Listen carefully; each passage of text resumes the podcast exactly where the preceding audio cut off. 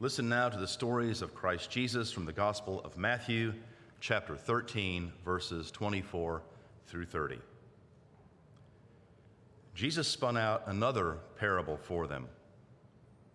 Heaven's imperial rule is like someone who sowed good seed in his field. And while everyone was asleep, his enemy came and scattered weed seed around in his field and stole away. And when the crop sprouted and produced heads, then the weeds also appeared. The owner's slaves came and asked him, Master, didn't you sow a good seed in your field? Then why are there weeds everywhere? He replied to them, Some enemy has done this. The slaves said to him, Do you want us to go then and pull the weeds? He replied, No. Otherwise, you'll root out the wheat at the same time as you pull the weeds. Let them grow up together until the harvest. And at harvest time, I'll say to the harvesters, Gather the weeds first and bind them in bundles to burn, but gather the wheat into my granary. This is the word of God for all the people of God. Thanks be to God.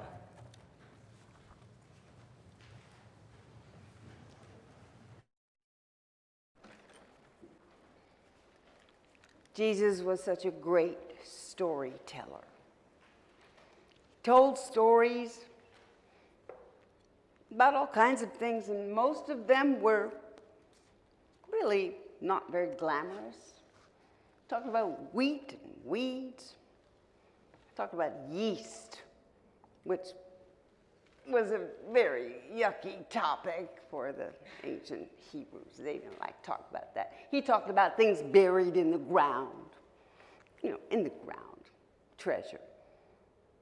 He used tricks and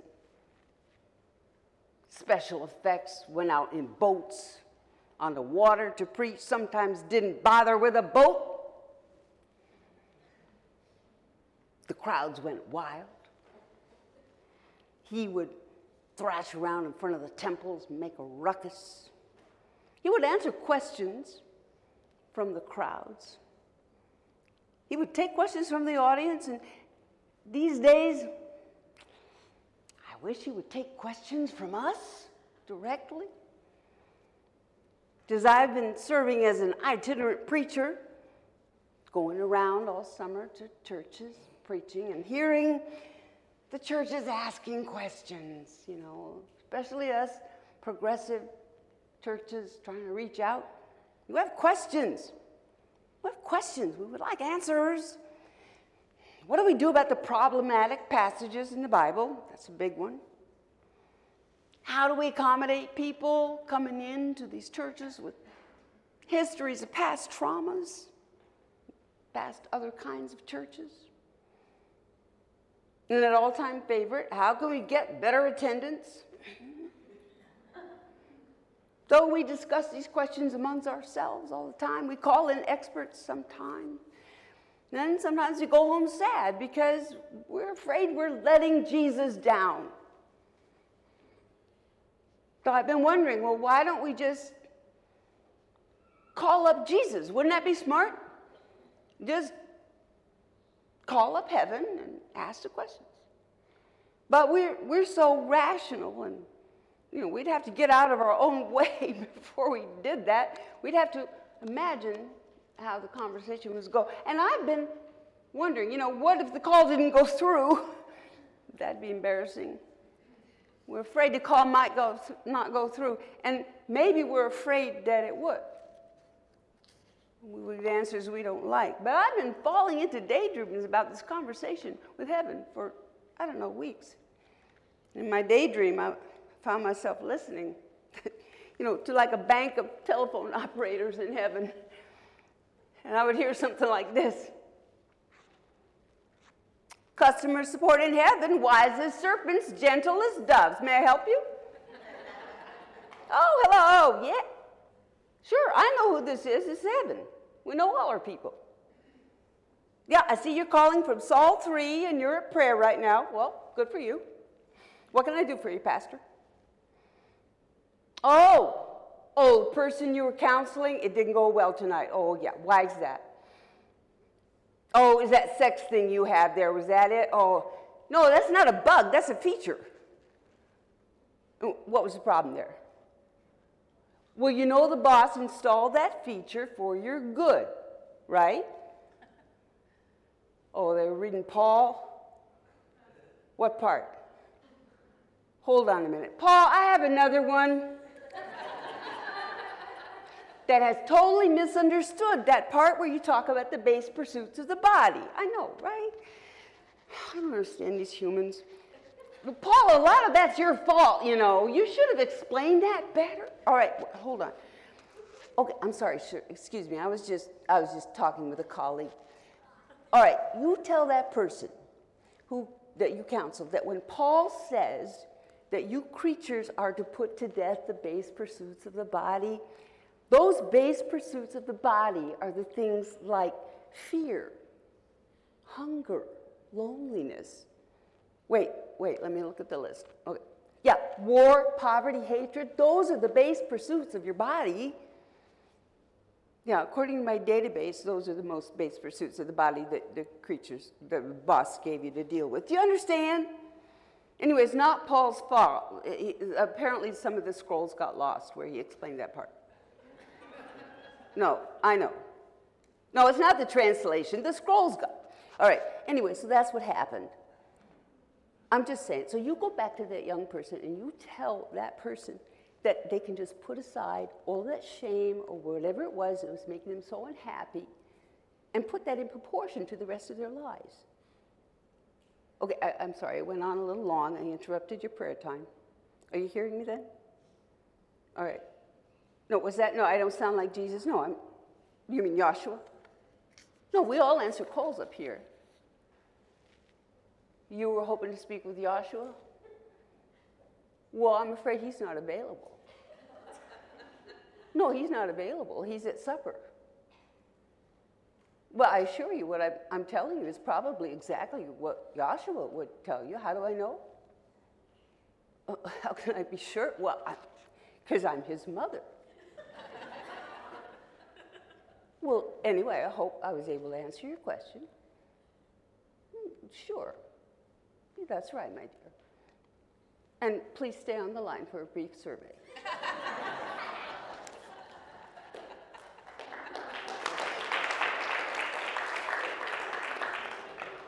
In the progressive churches, we sometimes don't send our, our questions of morality up to heaven that simply anymore. You know, we don't, we complicate them. We interpret scripture through our own devotion, our belief in the one true God, the Son of God. We do all that. But even in the most devout churches, we, there's division. We disagree over the right direction to take. What else can we do? We, we disagree. We wonder is it the voice of God that we're hearing? We, we don't know if it's the voice of the world or the voice of God. And, and when that happens, time to call heaven for customer support. Customer support in heaven, wise as serpents, gentle as doves. May I help you? Oh, oh, settle down, settle down. What now? Well, this is one of the voices speaking on behalf of the one voice. Yeah, you can say God if you want. That's one of the many names. No, it's not the name. No, it's not the name, but never mind. Just, all right, well, think of it as a nickname. Will that do? All right, then, my friend, what can I help you with? You're called to do something really scary, and you're not sure if it's the one source telling you or some other influence. Well, we get that a lot usually, usually from people in a dream state, not so much a prayer state. Well, look at my day. Oh, I see you're in a dream state. Are you not? Mm.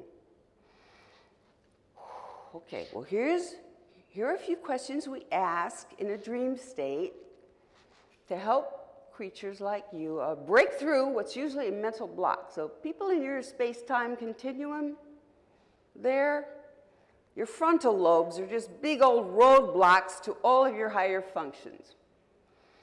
Yeah, okay. All right, I better put this in dream language. Okay, you're walking down the road and you see a giant cell phone and it blocks your path and you can't move. Oh, Hildegard, you'll like this one. I have a dreamer. Yeah, yes, these are fun. Okay, next, in the corner of your eye, you see a little child. He, yeah, he, they're still asleep. You tell the little child what you feel called to do. Mm-hmm. Now, what does the little child say to you? Lord, you have searched me and know me.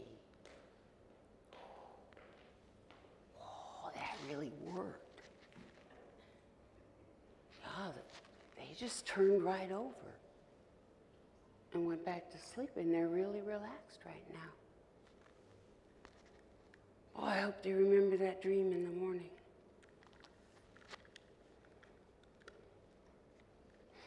Had fun with this little conceit of calling up heaven for customer support.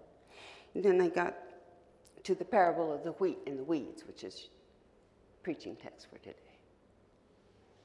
And I had to call heaven for tech support.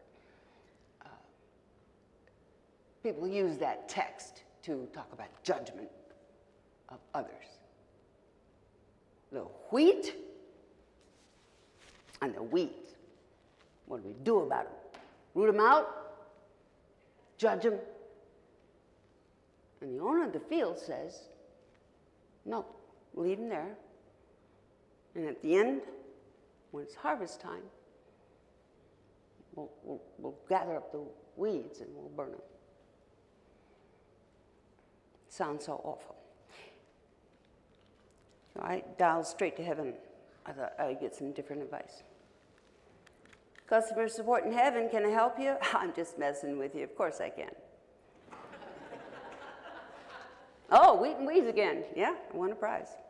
You want to know how you can preach that judgy, mean passage to your inclusive congregation, where you follow the way of someone who promises the Creator's love to everyone? Yeah, Joshua really did tell that parable. Yeah, he loved to challenge you folks. oh, I'm sorry. Yeah, I know this is serious. Well, look, don't feel bad. Many of you creatures have been just mystified by this particular parable. Here's what the Creator, the boss, has told us to tell you it's not about judgment of other people. The wheat and the weeds are in the person's own field, right? Those crops are in your own self. And someday you yourself will be able to gather them up, take the weeds and throw them in the fire yourself. Does that help? Hello? They hung up. I think they thought this was their idea, too.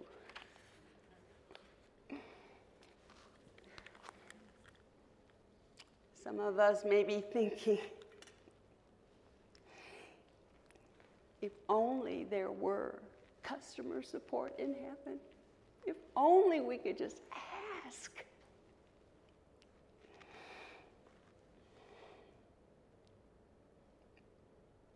We can. We can. Anytime. We just have to get out of our own way.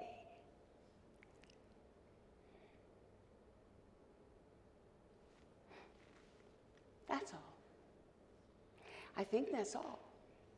I think that's all there is, and I think that may be all we need. And maybe the people of God will say, Amen.